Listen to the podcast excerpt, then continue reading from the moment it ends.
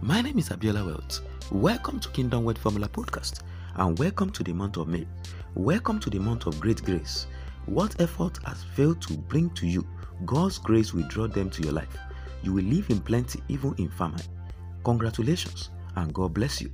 To all Kingdom Word Formula Podcast Muslim listeners, congratulations on the completion of Ramadan fast.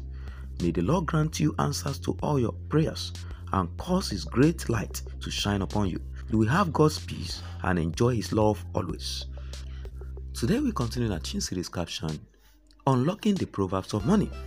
We are still looking at the proverb that says, Seer thou a man diligent in his business, he shall stand before kings, he shall not stand before me men.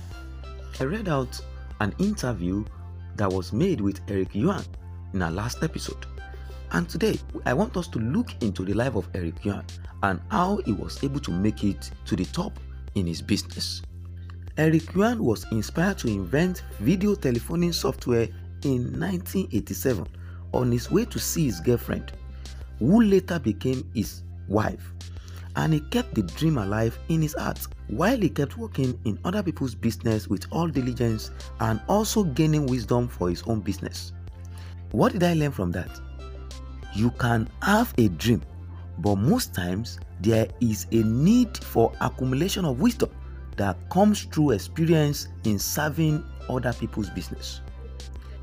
Eric Yuan also left China for the US because of the internet and in the process was denied visa 8 times before getting access the ninth time. He never allowed failure to dictate his direction. He knows where he is going and he kept at it even amid odds. This is another great lesson for everyone that will stand before great men. We continue from here in our next episode. Kindly share this podcast with at least 10 persons today. God bless you. Stay connected.